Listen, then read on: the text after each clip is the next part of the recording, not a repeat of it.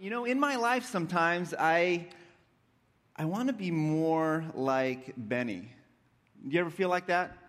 Benny. I mean, Benny was the best. He was the fastest, the strongest. Benny had the most potential, and he actually lived up to all of the hype. Do you know anybody like this? Benny could have been the cool kid that only hung out with the cool kids. I mean, he, he could have had his way. He could have said, It's my way or the highway. This is what we're going to do. And, and, and there's no ifs, ands, or buts about it. In fact, Benny could have been this sort of self centered, it's all about me, big jerk, but he wasn't. Instead, Benny was nice. He was invitational. He was inclusive. I mean, he was this kind of guy where, where people just wanted to hang out with him, not because he was so talented, but because he was good. I, I want to be more like Benny in my life. And you know, I just, I just think as I look out at the world today, I think the world would be a better place if more of us were like Benny. But often, we have this other experience. We're a lot more like Smalls. Do you guys you know Smalls, right? Smalls, the new kid in the neighborhood. Smalls, the one that's a little bit awkward. Smalls, the one that's on the outside looking in, and he doesn't really know how to connect, and, and, and he just is a fish out of water, and he just wants to connect, and he wants his dad to help him to connect by playing catch with him, teaching him how to play baseball, but, but his stepdad, he doesn't even notice him. He doesn't really feel or have that empathy for him. He doesn't have time for him, and mom insists, you're going to play catch, and so they go out, and it lasts for about one minute. And instead of catching the ball with his glove, he catches it with his face, and he ends up with a steak on his face. And then he's sitting out on his front porch, and he's embarrassed and completely humiliated, and he's just done. He wants to give up. And that's when it just so happens that Benny walks by. Have you had this happen in your life before? Like at just the right time, somebody comes by. I mean, you're at your worst. You're ready to be done. You're ready to give up. And along comes Benny, and Benny says, Hey, come and play baseball with my friends, with my team, with my tribe. And Small says, No, no, I'm, I can't do this. I'm done. And, and, besides, I don't even have a mitt. He shows Benny his mitt and it's broken. Benny pulls a mitt out of his pocket, throws it at him, and says, No more excuses. Let's go. And so he takes him and he introduces him to the team. And they don't really like him. They don't really want to be any part of this. And Benny stands up and puts all of his coolness on the line. And he takes a risk for Smalls. He stands up to his own tribe. And if you've ever done that before, you know that that can be risky. But what he does in the process is that he paves the way for connection and community for Smalls, who's on the outside looking in.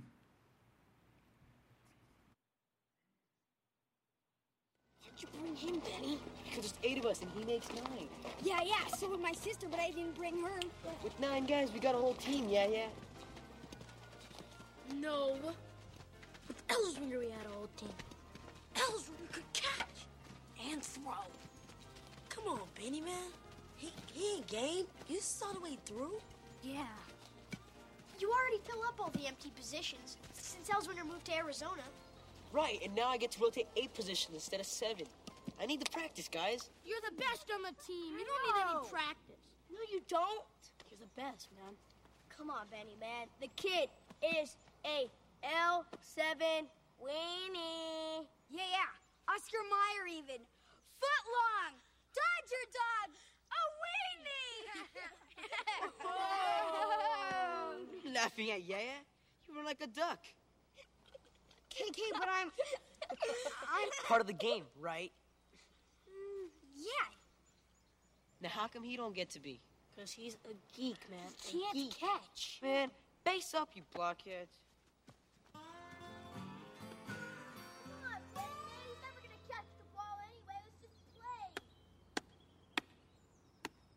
What a jerk. Hey, Smalls, throw it second. Okay.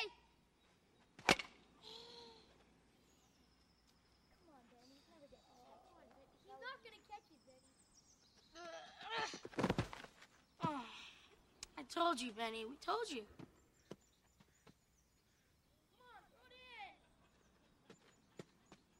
What's he doing?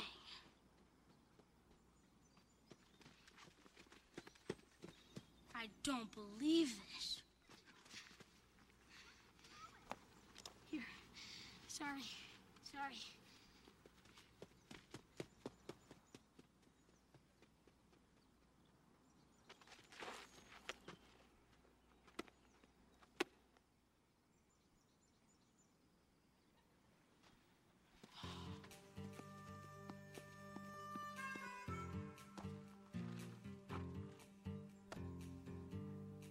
Throw it, you know. No. I can't. I don't know how. Thanks for taking me here. But I think I better go. Hey, hey, you think too much. You ever have a paper out? I helped a guy once. Okay. Well, chuck it like you would throw a paper. When your arm gets here, just let go. Just let go. It's that easy. How do I catch it? Just stand there and stick your glove out in the air. I'll take care of it. I love that. I'll take care of it. You ever have anybody do that for you? Open a door, invite you in, pave the way, take a risk just for you. It's amazing. And you might say, oh, that's, yeah, it's a cute movie. You know, it's just the playground. It's just the neighborhood. It's just, a, you know, a, a youth a baseball team. But we know better than that, don't we? Uh, uh, we know, no matter what age or stage we're in, that for the person that's on the outside looking in, the person that's hurting, it's never just the neighborhood or just the playground or just the team. Ah, it's, it's personal. It's personal. Ah, I wish, I wish I could be more like Benny in my life. And when we, when we do that, when, when, when we see through somebody else's eyes, somebody that we're different than, somebody that we maybe can't relate to, we start to change lives for others and for ourselves. Maybe you can use a Benny these days. I, I, I don't know. I mean, maybe, maybe you're going through some stuff these days and the, the tunnel has gotten dark and you're not sure how you're going to get out and you're kind of caught in this muck and life is unpredictable and you find yourself in the midst of chaos and you're wondering, what do I do when my world is in chaos? And that's the question that we started to wrestle with last week. And we saw two characters in our story head for home and hopefully a new future. And so, if you have your Bible, I want to encourage you to open to Ruth chapter 1. And if you weren't here last week, we have these, uh, we, we have these characters, and they ended up traveling from one land to the other. Naomi and her husband and her two boys, and they leave because people are starving, and they go on this dangerous journey to a dangerous destination. It was the land of Moab, it was the belly of the beast, it was their enemies. Why would you ever end up there? And that's where they end up, and things go from bad to worse because her husband dies and her two boys die, and she's left without hope. And then she hears that God is providing for his people back in Israel. And so she and her daughter in law, Ruth, start the trek back, and they roll into town. And Ruth is there with Naomi, and Naomi shows up, and everybody starts talking about it. And Naomi, whose name means pleasantness, says to all of her friends, Don't call me that anymore. Call me Mara, because I am bitter. And we left the story there. We left, you know, we left the story with some tension and, and, and we kind of uh, left it hanging a little bit. But I didn't include the very last verse of chapter one because in the last verse, there's this echo of hope. And so look down at the very last verse of chapter 1. It says Naomi returned to, from Moab, accompanied by Ruth the Moabite, her daughter in law, arriving in Bethlehem as the barley harvest was beginning. Hope. If you are a widow, or you are an orphan, or you are an immigrant, or you are extremely poor, this was the perfect time to end up in this country, in this city. I mean, your timing couldn't have been better. It's the beginning of the harvest season, which would last for about two months the barley and the wheat season, May and June at that time. And if you are a widow, and if you are poor, and if you are an orphan, and if you are an immigrant, there are ethics, there are laws written into ancient Israelites' handbook that says you have to be generous. This is the way that life works. This is what I want from you, God says. And so when they harvested their field, they would leave some behind. When they harvested their grapevines, they would leave some behind. When they harvested their olive trees or whatever it was, they were told to leave some behind. And so if you are hurting and in the margins, this is the place that you want to be right here, right now. Impeccable, impeccable timing.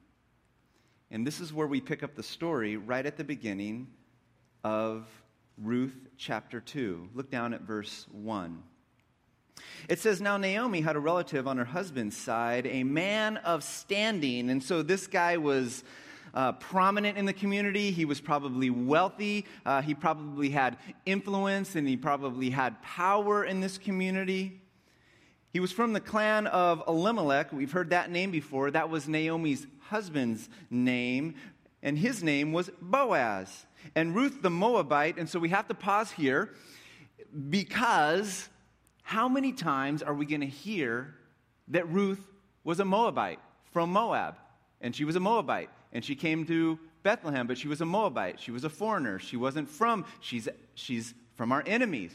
Over and over and over again. If you read the whole book of Ruth, you see it. It's like the author of the story is just throwing it in our faces over and over again. And if you are an ancient reader and you know that the Moabites were the evil enemies, and you know that they were the outsiders, and you know that God could never bless a Moabite because they were wrong and we are right, you have to start to pick up that the author of this story is being a bit subversive. And not just, actually, not a bit subversive. He's being really subversive. He's, he's blowing up categories, he's blowing up boxes, he's blowing up presuppositions. Do you know what a presupposition is? It's something that you presuppose before you ever get to a conversation or to the text. It's something, our, pre, our presuppositions, they're like these fixed lenses that we put on our eyes, and, and oftentimes we don't even know that they're there. We can become aware of them, and we usually become aware of them when somebody is subversive with us, or when we're shocked, or when we're in pain, and we start to ask, What is going on? Why is this happening?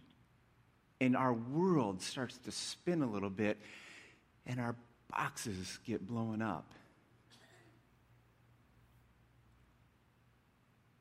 When you read the Old Testament, especially the minor prophets, they're not nice. If you're an ancient Israelite and you're getting letters like that, somebody's throwing it in your face.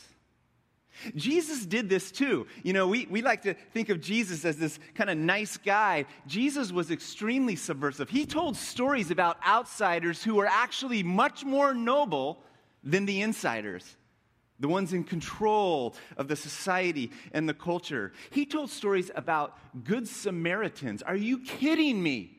I mean, if anybody was to be despised in that day, it was a Samaritan. And he tells this story, and the Samaritan is the hero of the story, and the Levite, who was a worship leader, and the priest, who was a pastor in that day. They're the bad guys in the story, and Jesus tells this right to their faces. It's no wonder he gets put on a cross.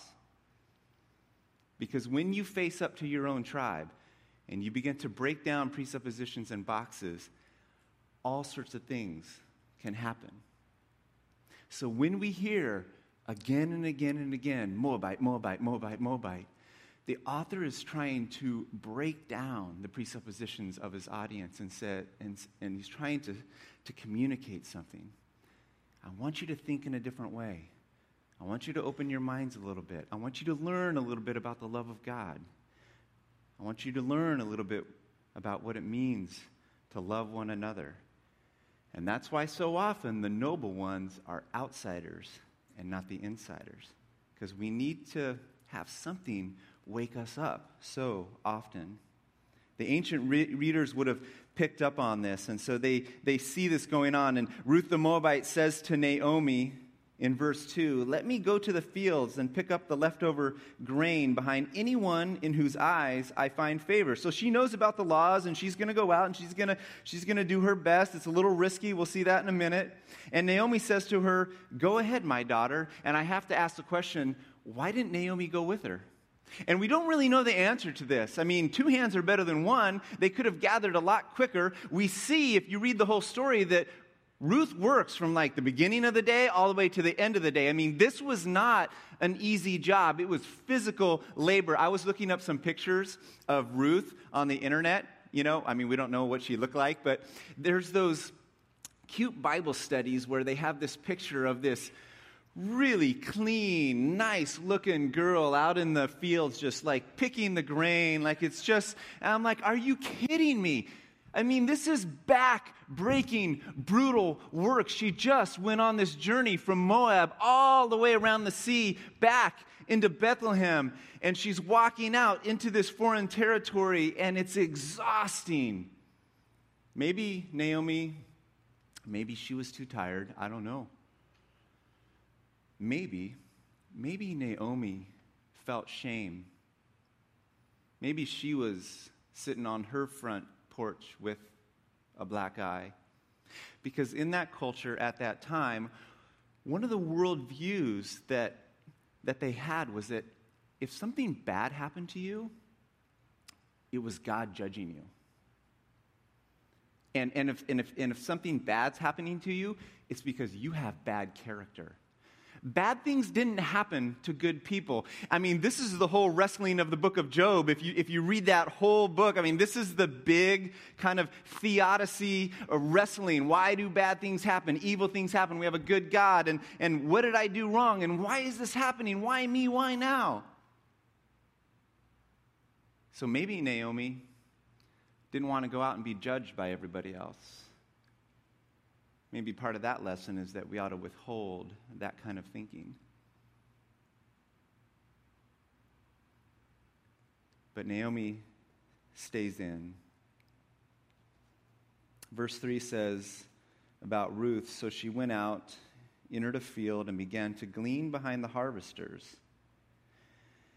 And then it says, as it turned out. In Hebrew, as fate would have it. Or it just so happened right at this time that she was working in the field belonging to Boaz, who was from the clan of Elimelech. Now, Boaz the writer repeats this twice in, two, in, in, in, three verses. So, so he wants us to know that, that Boaz is a relative. And, and literally, what he was, and we find this out later on in the chapter, is that he was a guardian redeemer or a kinsman redeemer. And I don't have time to fully go into that, but if you have the Bible app, I include a little paragraph on that. But basically, a kinsman redeemer at that time was a male relative that could help you if your life had been devastated. So maybe you had to sell everything that you own uh, just to survive, just to have food to survive. Or maybe you had to sell yourself into servitude or slavery just to survive. The kinsman redeemer had the power and had the responsibility, and we don't know how often this happened, but had the responsibility to go and purchase your stuff back and purchase, believe it or not, you back. And, and actually, in ancient Israel, whenever they heard Redeemer, they would think of this idea of a slave being purchased and given their freedom. And you know what the slave market was for them? It was Egypt. You remember that story? 430 years they were slaves in Egypt and God redeemed them. And so Boaz, Boaz is an important guy. It's a, it's a really big deal. And so we start to see these different things happening here, and there's this sense of convergence. And if you're in the audience, you start to elbow each other and go, oh, oh, that happened and that happened and that happened. I mean, it just so happened that they came home right at the beginning of the barley season. And it just so happened that Ruth wandered out with all the fields in Bethlehem and she goes right into Boaz's field. And it just so happened that Boaz is a close relative. In fact, he's a kinsman redeemer. Imagine that. And it just so happens that he's wealthy, he's a man of standing, he's got prominence, he's got power. Maybe he can do something about this. It just so happened. And then if you read down in verse 4, it says, just then. Oh, impeccable timing. Boaz arrived from Bethlehem and greeted the harvesters. The Lord be with you.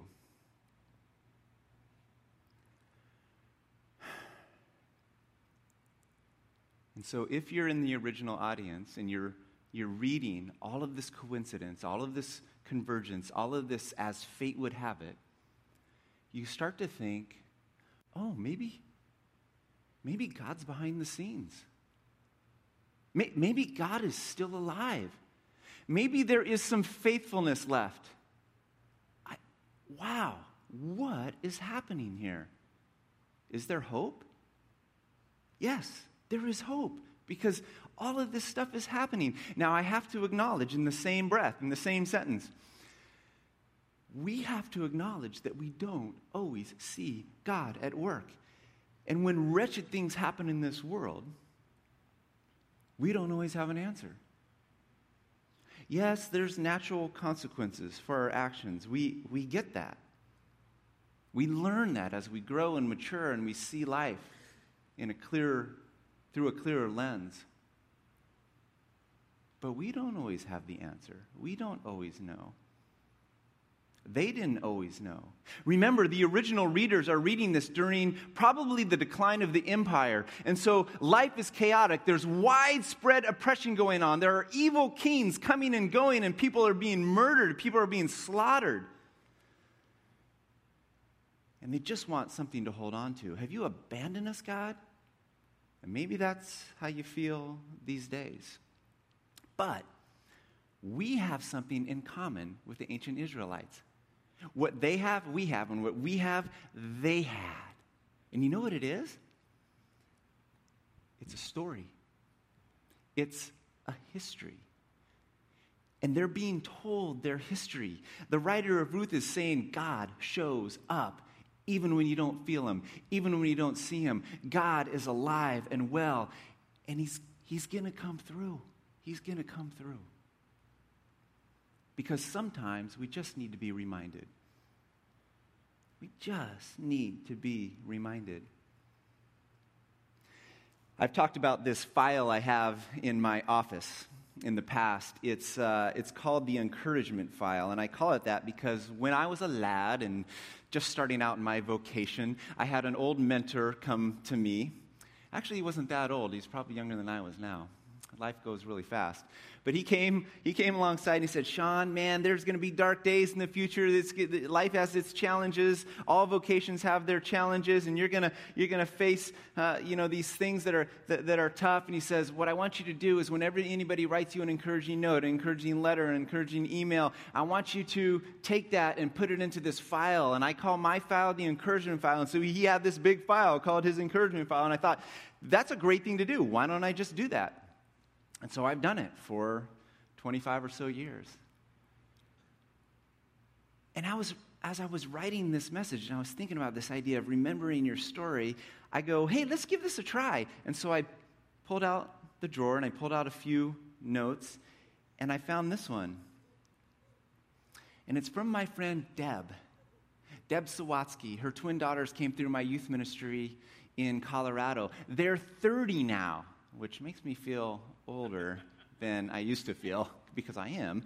But I, I, won't read you. I won't read you the whole thing. She was an awesome leader. She was a friend, and she wrote me this note, and she was encouraging me. And in the note, she included a verse from the Bible, and she said that she had uh, written my name next to that verse in the Bible. And I don't know when she did it. I don't know if we were having a conversation. I don't know if uh, I was teaching. I don't know if it was like a Bible study situation.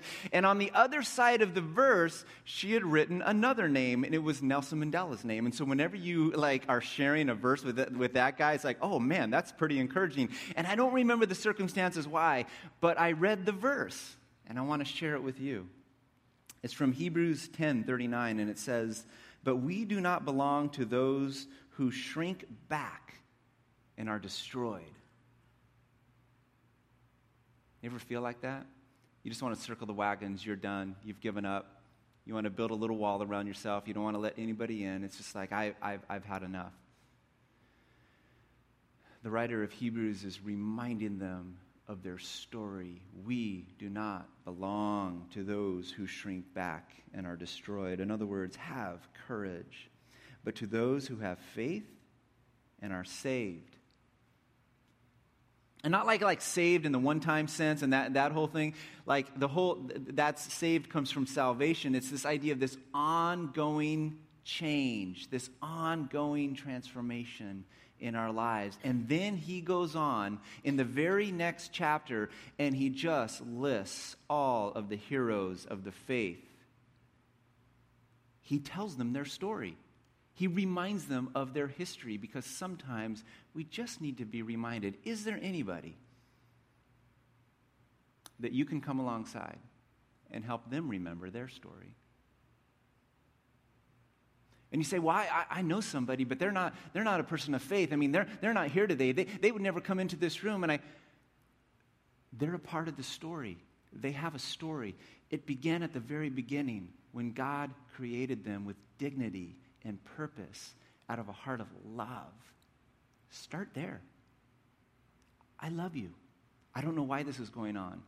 I don't completely understand it, but I'm here. Is there anybody that you can help to remember their story? Our story in Ruth chapter 2 goes on and, and Boaz finds out what's been happening with Ruth, and he's kind to her. And in verse 8, if you look down in your scripture, in verse 8, it says, My daughter, listen to me, a term of endearment, a term of safety. My daughter, listen to me. Don't go glean in another field, and don't go away from here. Stay here with the women who work for me. Watch the field where the men are harvesting, and follow along after the women. I have told the men not to lay a hand on you, which gives us some clue into the reality of the danger that Ruth was facing. And whenever you are thirsty, go and get a drink from the water jars that the men have filled. There's this sense of humanity there. It's beautiful. At this, she bowed down with her face to the ground and asked him, Why have I found such favor in your eyes that you notice me, a foreigner? She knows who she is, she knows her station.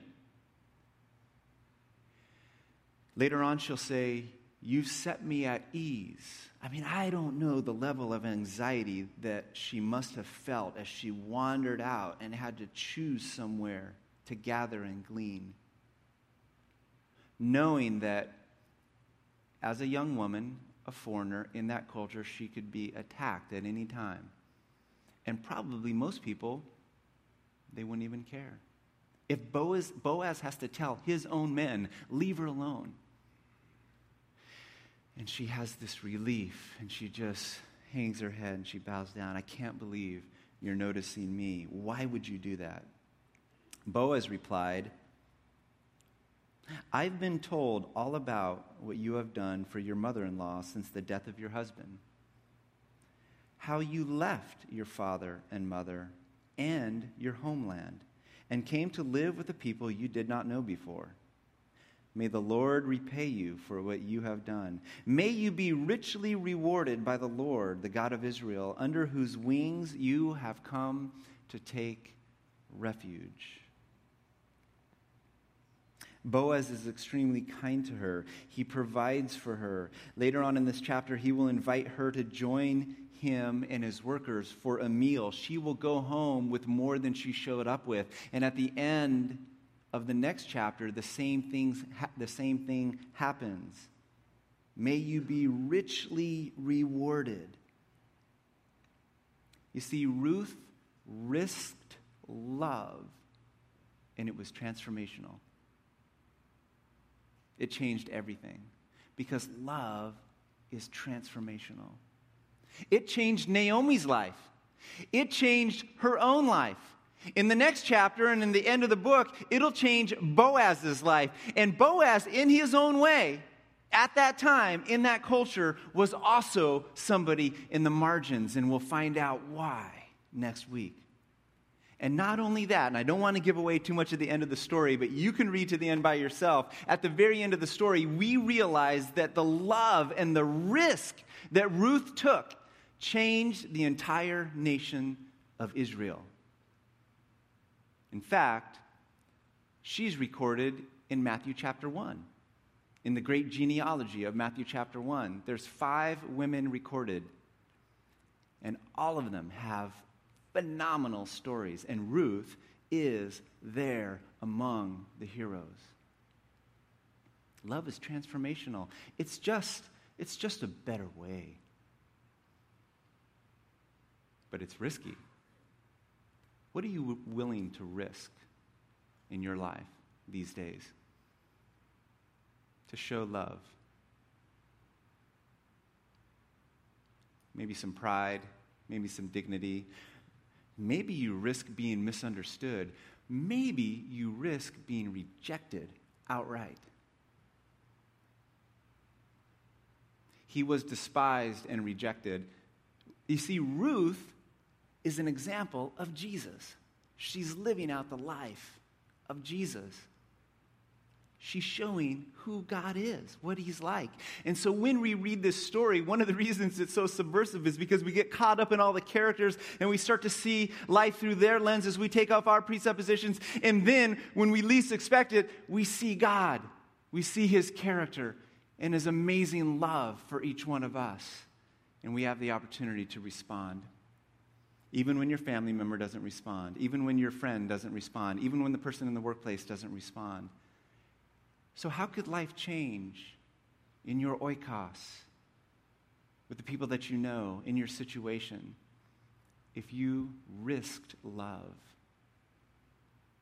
When your life is in chaos, when the whole world around you is in chaos, risk love. You see, last week we talked about the idea of find home. We find our home in God, but we don't stay there. It's not just us and God. It is us and God, but it's not just us and God. And He says, I'm going to send you out and I'm going to ask you to take a risk, but I'm going to take the biggest risk. And because of that, I'm going to go to the cross for you. But in that moment of rejection and in that moment of weakness, I will display my power, and everything will change. When your life is in chaos, risk love. And when we do, it changes everything.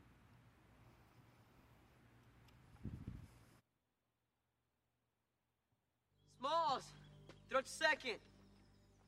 Okay.